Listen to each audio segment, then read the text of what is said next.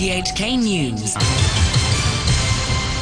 It's 11 o'clock. I'm Steve Dunthorne. Tonight's headlines. Supporters and critics of the police harden their stances after the release of a long awaited IPCC report.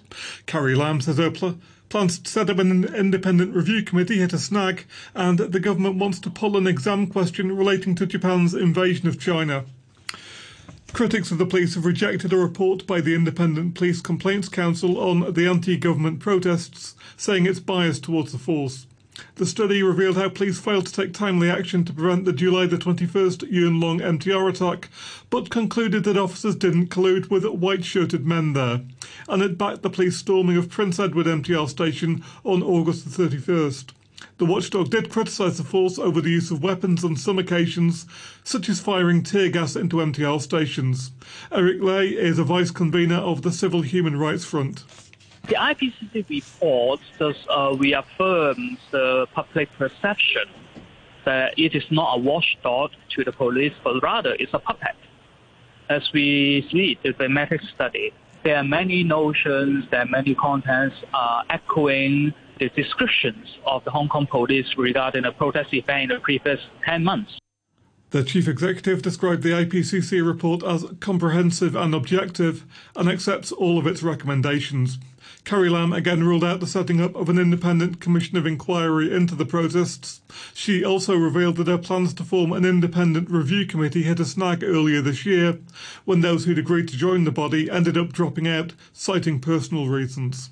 As I understand it, the reason why rather distinguished members of the community who had originally agreed to take up the task of either being a chairman or the member of this independent review committee subsequently pulled out on personal reasons, I guess, was the fear of intimidation, the fear of doxing, and the fear of their relatives, their friends, or their businesses being affected.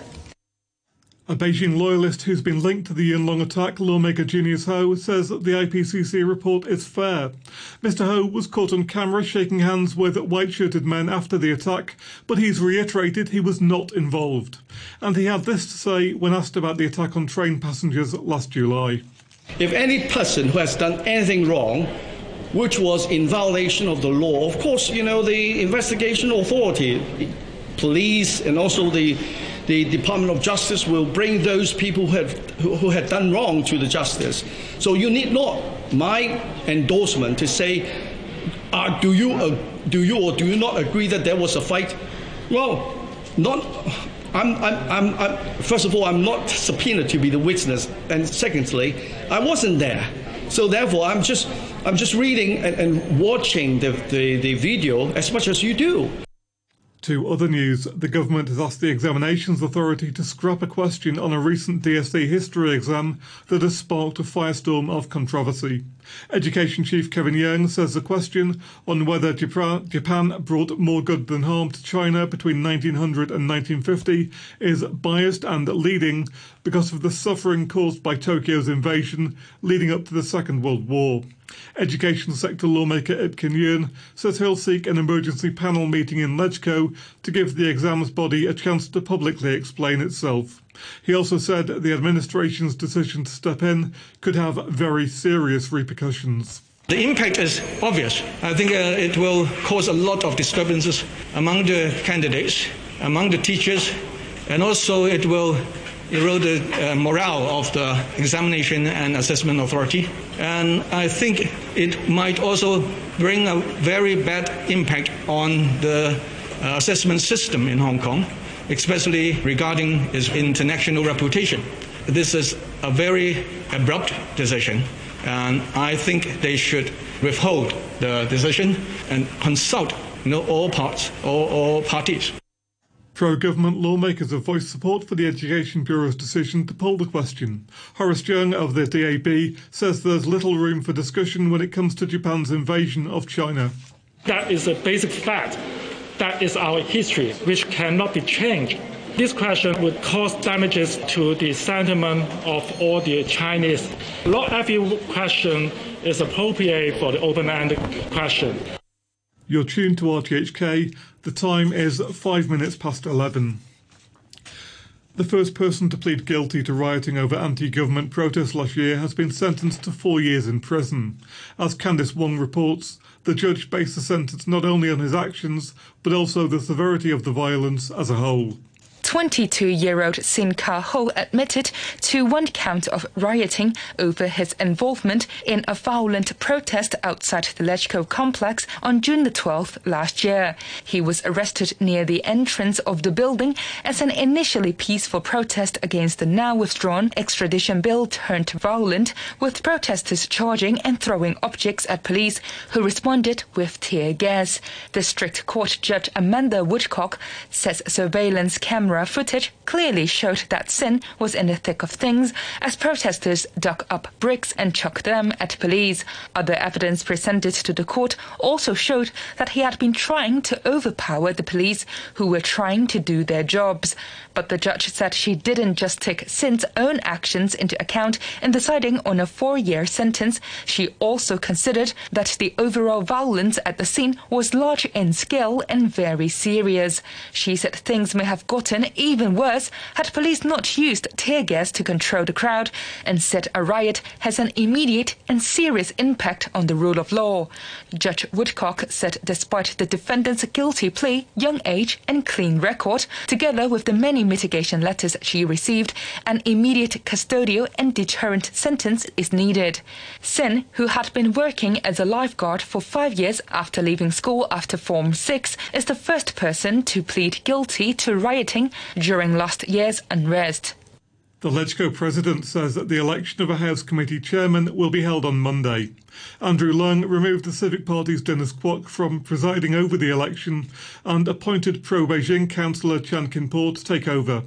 In an unprecedented move, Mr. Leung invoked Article 92 of the Council's Rules of Procedure, which states that in any matter not expressly provided for under House rules, the President has the power to decide what to do. If I can see other ways, why would I take legal advice from two senior counsel, one QC, and one counsel? Okay? If I can do it easily, I would certainly take the easy way out. Uh, this is a hard decision, and I think it's incumbent upon me to take, take decision to make sure that we can, as the legislator, legislature uh, on a whole, to fulfill our responsibility under the basic law. The Pan Democrats cried foul, accusing Andrew Leung of trampling on LegCo rules. Here's Dennis Kwok of the Civic Party.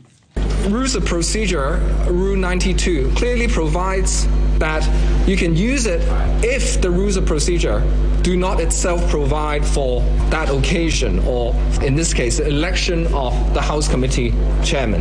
The rules of procedure is obviously very clear on the election of the chairmanship of the House Committee and is provided by also the House rules.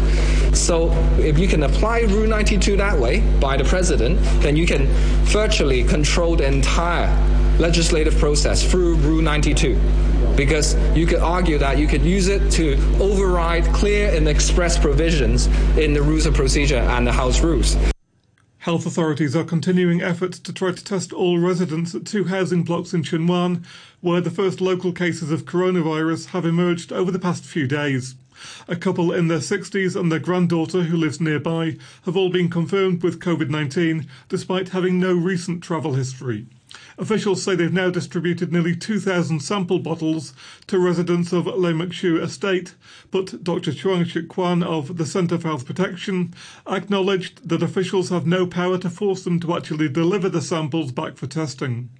We'll try to persuade, uh, I mean, the residents to save the specimens, but since they are asymptomatic, so I mean, testing is purely voluntary because it's very difficult to compulsory someone to save some specimen for you. Meanwhile, health authorities confirmed one more imported coronavirus case. The latest patient had previously tested negative for the virus when returning to Hong Kong from France in late March, but he was tested again after seeking hospital treatment for an injured finger on Wednesday and it came back positive. Turning overseas, the first cases of coronavirus have reached the huge refugee camp in Cox's Bazar in Bangladesh. A government doctor has confirmed that two refugees have tested positive. The camps are home to more than 800,000 Rohingya who fled persecution in neighbouring Myanmar. Officials are now trying to trace uh, anyone who might have come into contact with those who have the virus. Athena Rayburn works for Save the Children Bangladesh. We've been worried about the spread of coronavirus in the camps for some months. Um, in Cox's, what we're hearing is that we're obviously conducting contact tracing. There has been a huge fear of coronavirus in the camps already. And we're already seeing obviously some panic and some um, some worry from the community, from both Rohingya and host community. But most of all, what we're doing is mobilizing to make sure that we can trace everyone who has come into contact and continue to spread the message of social distancing and hygiene as much as possible. But we've also been working at the same time to increase our healthcare capacity capacity because we knew that it was a matter of when, not if coronavirus reached the camps. And unfortunately, that has happened today. Europe's biggest economy, Germany, has gone into recession as the effects of the coronavirus become apparent. It shrank by 2.2% in the first quarter of the year. Here's the BBC's Andrew Walker is actually the sharpest contraction in economic activity that Germany has had since the financial crisis, the second sharpest that it's had since reunification. So this really is a very marked impact. It must be said there are other Eurozone countries that have suffered a lot worse in this period. Among the other large economies, France, Italy and Spain, perhaps reflecting the fact that they've been hit harder by the virus, perhaps also to some extent reflecting the fact that those countries, and this may be an issue issue going forward that those countries are more exposed to the tourism industry. Retail sales in the United States have suffered a record drop because of the coronavirus outbreak. Sales tumbled by 16.4% last month, the biggest decline since records began in 1992, as the pandemic kept Americans at home, putting the economy on track for its biggest contraction in the second quarter since the Great Depression. Sport now. The International Olympic Committee has revealed it expects the postponement of this year's Summer Games in Tokyo to cost up to 800 million US dollars. The head of the IOC, Thomas Bach, said the pandemic has had a severe financial impact on the entire Olympic movement. Atom Chung has more. The IOC says it allocated 800 million US dollars yesterday for loans and payments arising from the pandemic that forced the 2020 Tokyo Olympics to be postponed. It's still unclear how big the total postponement bill will be, with Olympic organizers and public authorities in Japan facing extra costs estimated to run into billions of dollars. A total of 150 million US dollars will be available to make loans to sports governing bodies and more than 200 eligible national Olympic committees. A detailed breakdown of how the remaining 650 million US dollars could be allocated will be formulated in the months ahead. The IOC had revenue of 5.7 billion US dollars from the 2013 to 2016 Olympic cycle. That figure would likely have approached 7 billion US for the next 4-year period tied to the Tokyo Games. Before the postponement, Japanese organizers said the bill for the games would be 12.6 billion US, but a government audit in 2019 said it was at least twice that amount and most will come from taxpayers' money. Former media executive Hamish McLennan has been appointed as a director and chairman elect of Rugby Australia as part of an overhaul of the union's troubled administration. Raelene Castle quit as CEO last month. The two time World Cup winning Wallabies have slumped to number seven in the international rankings since losing the 2015 World Cup final to New, to New Zealand and failing to reach the semi finals in Japan last year. A number of Major League Baseball players have spoken against the league's latest proposal to start the season in early July. Players are concerned about safety and whether enough coronavirus tests will be undertaken. Yesterday, Commissioner Rob Manfred told CNN that he has great confidence MLB will reach an agreement with its players. He also said losses for owners could add up to 4 billion US dollars in a lost season. A reminder of our top stories tonight. Supporters and critics of the police hardened their stances after the release of a long awaited IPCC report. Carrie Lam says her plans to set up an independent review committee have hit a snag. And the government wants to pull an exam question relating to Japan's invasion of China. The news from RTHK. RTHK Radio 3. It's time now to look at stories covered in this evening's News Wrap programme. The Hong Kong Human Rights Monitor says it's disappointed with the IPCC report on the anti government protests, with a spokeswoman saying it reiterates the need for an independent inquiry into the unrest that began last year. Claudia Yip described the IPCC report's findings on key events during last year's protests including an attack on protesters by white shirted gangs in Yuen and the storming of Prince Edward MTR station by police officers, as absurd. She spoke to Annemarie Evans.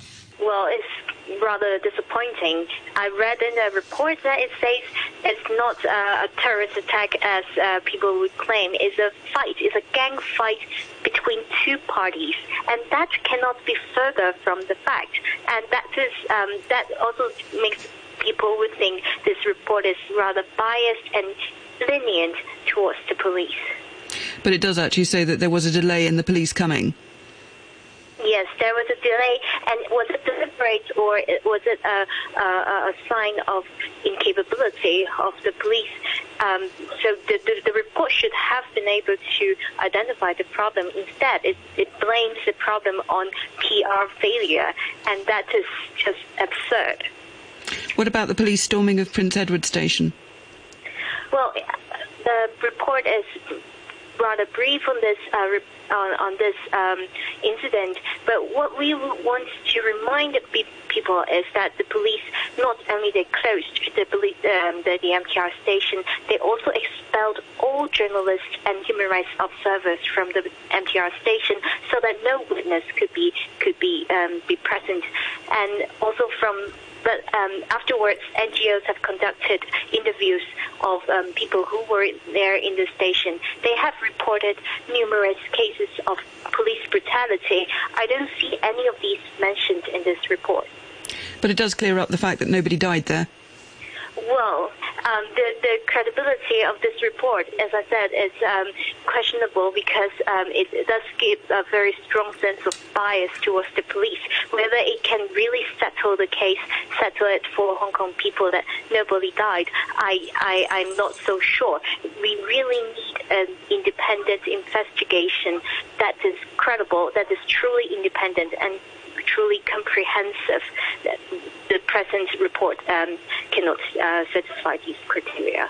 It was critical about uh, some of the police practices of using pepper balls at, at uh, close range, particularly with journalists. Yeah, well, in, in fact, the report it gave um, quite a number of uh, recommendations, including about the use of tear gas, balls, etc. We welcome that, but these have, in fact, already been raised by the civil society for so long. So, what are the added values of this report? The LegCo president, Andrew Leung, has removed Civic Party lawmaker Dennis Kwok from presiding over the election of the House Committee chairperson and appointed pro Beijing councillor Chan Kin to take over. Mr. Kwok hit back, calling the move baseless. Richard Pine has more. Andrew Leung says he's invoking his power under Article 92 of the Council's Rules of Procedure to deal with the current impasse after seeking legal advice from Queen's Counsel Lord Pannick and Counsel Anthony Chan. The article states that in any matter not expressly provided for under House rules, the President has the power to decide what to do. Since October, Civic Party lawmaker Dennis Kwok has been presiding over the committee, which still has yet to elect a chair. The LegCo president said he's decided to let pro establishment lawmaker and Finance Committee Chairman Chan Kin Po take over and oversee the election, which is set for Monday morning, during which no procedural questions would be allowed. Andrew Leung defended the unprecedented move. If I can see other ways, why would I take legal advice from two senior counsel, one QC, and one counsel. Okay? If I can do it easily, I would certainly take the easy way out. Uh, this is a hard decision, and I think it's incumbent upon me to take, take decision to make sure that we can, as the legislator, legislature uh, on a whole, to fulfill our responsibility under the basic law. He also explained that he picked Chan Kin Po to replace Dennis Kwok because of his experience in chairing finance committee meetings. The opposition cried foul. Pan Democrats accused Andrew Leung of destroying the legislature's rules. Dennis Kwok, who's been criticised by the government and mainland authorities for the way he presided over the House committee meetings, called the move by the LegCo president illogical and baseless. Rule 92 clearly provides that you can use it if the rules of procedure do not itself provide for that occasion, or in this case, the election of the House committee chairman. The rules of procedure is obviously very clear on the election of the chairmanship of the House committee and is provided by also the House rules. So if you can apply Rule 92 that way by the President, then you can virtually control the entire legislative process through Rule 92. Chan Kin Po, for his part, said he would preside over the election without allowing any questions on rules of procedures, and he expects chaos on Monday. I think it is the uh, chairman's decision who is the most appropriate person. Whether he has made the right choice, I think uh, it is up to the Hong Kong citizen to make their judgment. Of course, I expect there will be a lot of uh, chaos, but uh, as I mentioned just now, I hope they would be more reasonable uh, they should argue with the chairman on the legal points rather than using all these uh, conflicts uh, or bodily attack or, or, or, or, chaos. So I really hope that no one would be hurt on Monday. LegCo saw drawn out clashes during the committee's meeting last Friday under the DAB's Starry Lee, who declared that she was in charge to the dismay of the Pan Democrats. Scuffles broke out between lawmakers and security staff. The head of the civil service, Patrick Nip, has written to government staff to remind them to remain politically neutral and be loyal to Chief Executive Carrie Lam. As Joanne Wong reports, he also warned civil servants against getting involved in any acts that could disrupt the peace or affect government operations. The Secretary for Civil Service, Patrick Nip, has become the latest official to express concerns over the return of anti government protests. In an email to government staff, he says ongoing violent acts have been destructive to the long term development of Hong Kong. He says while it's understandable for people to have different views on the government, any illegal acts will be strictly dealt with by the police. He stressed that civil servants are obliged to uphold the basic law and be loyal to the Hong Kong SAR under the one country, two systems principle. He says civil servants must be law abiding, politically neutral, and completely loyal to current Chief Executive Carrie Lam and her administration.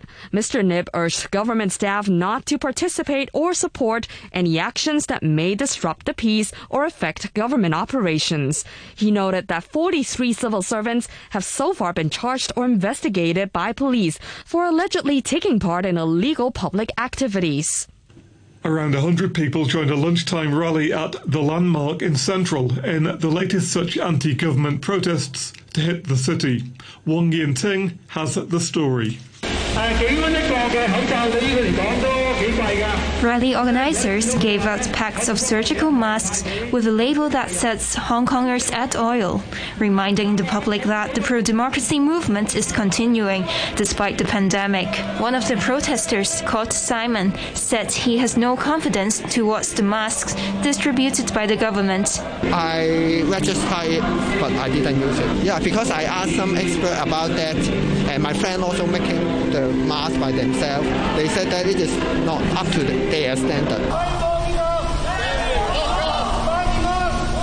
Besides chanting anti government protest slogans such as Five Demands Not One Less, those at the rally also urged people to vote in September's LegCo election, highlighting what they see as an attempt to liberate the Legislative Council.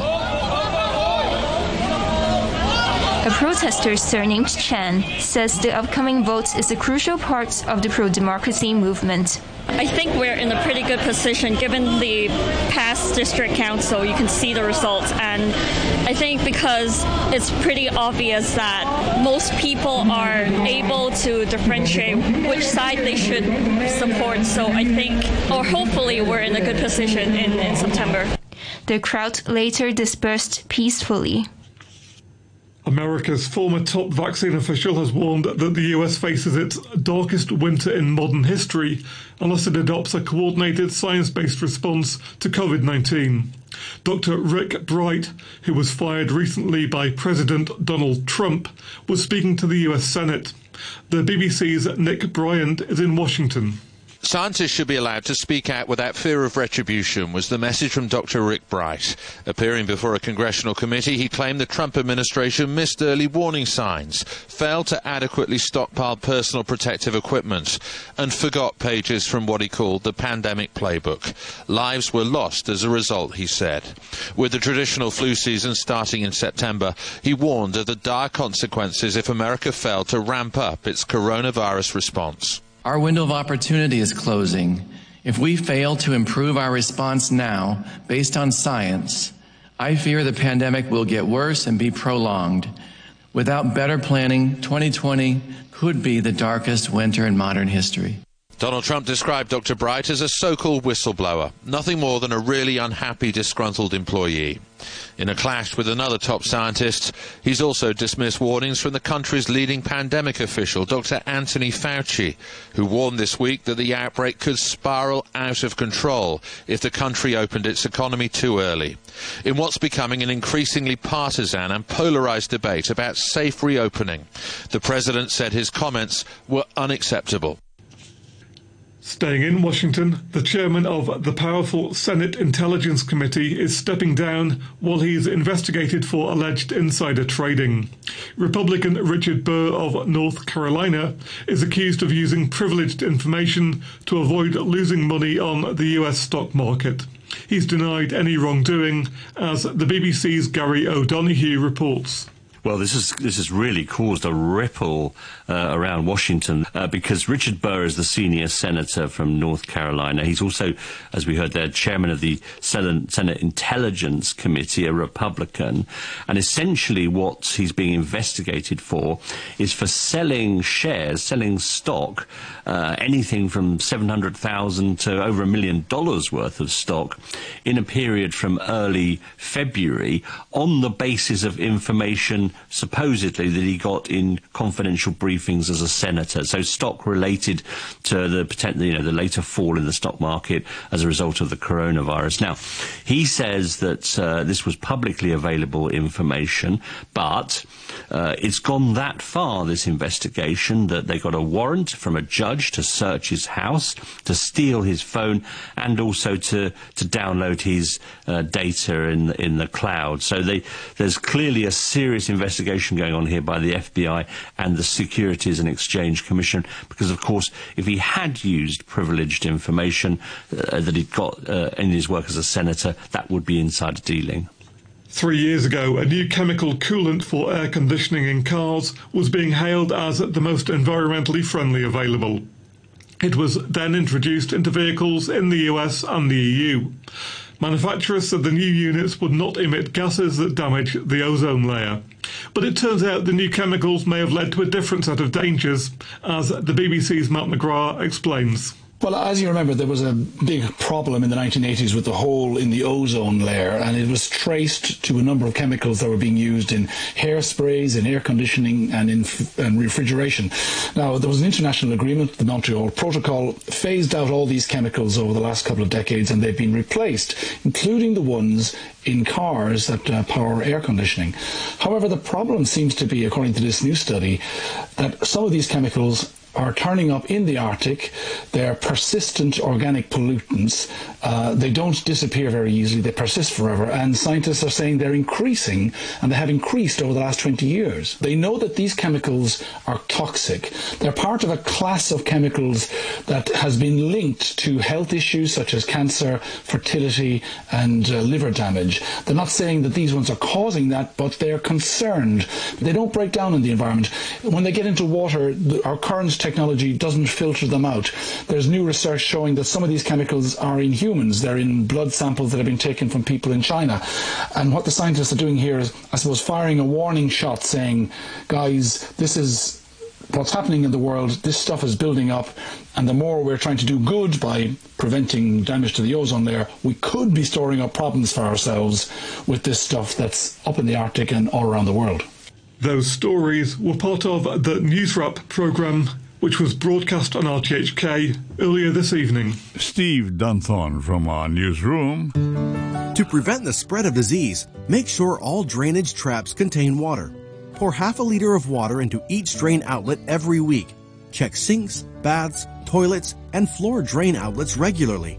If drainage pipes are leaking or blocked, or drain outlets emit a foul smell, arrange prompt inspection and repair by a qualified person.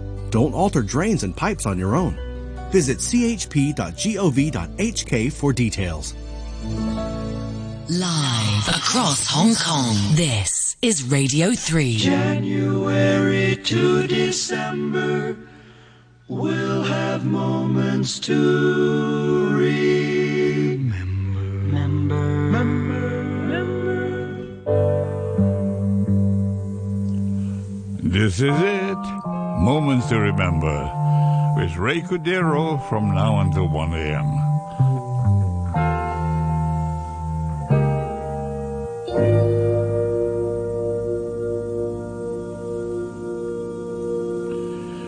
The beautiful tune by Don McLean, played by Johnny Pearson, piano and orchestra.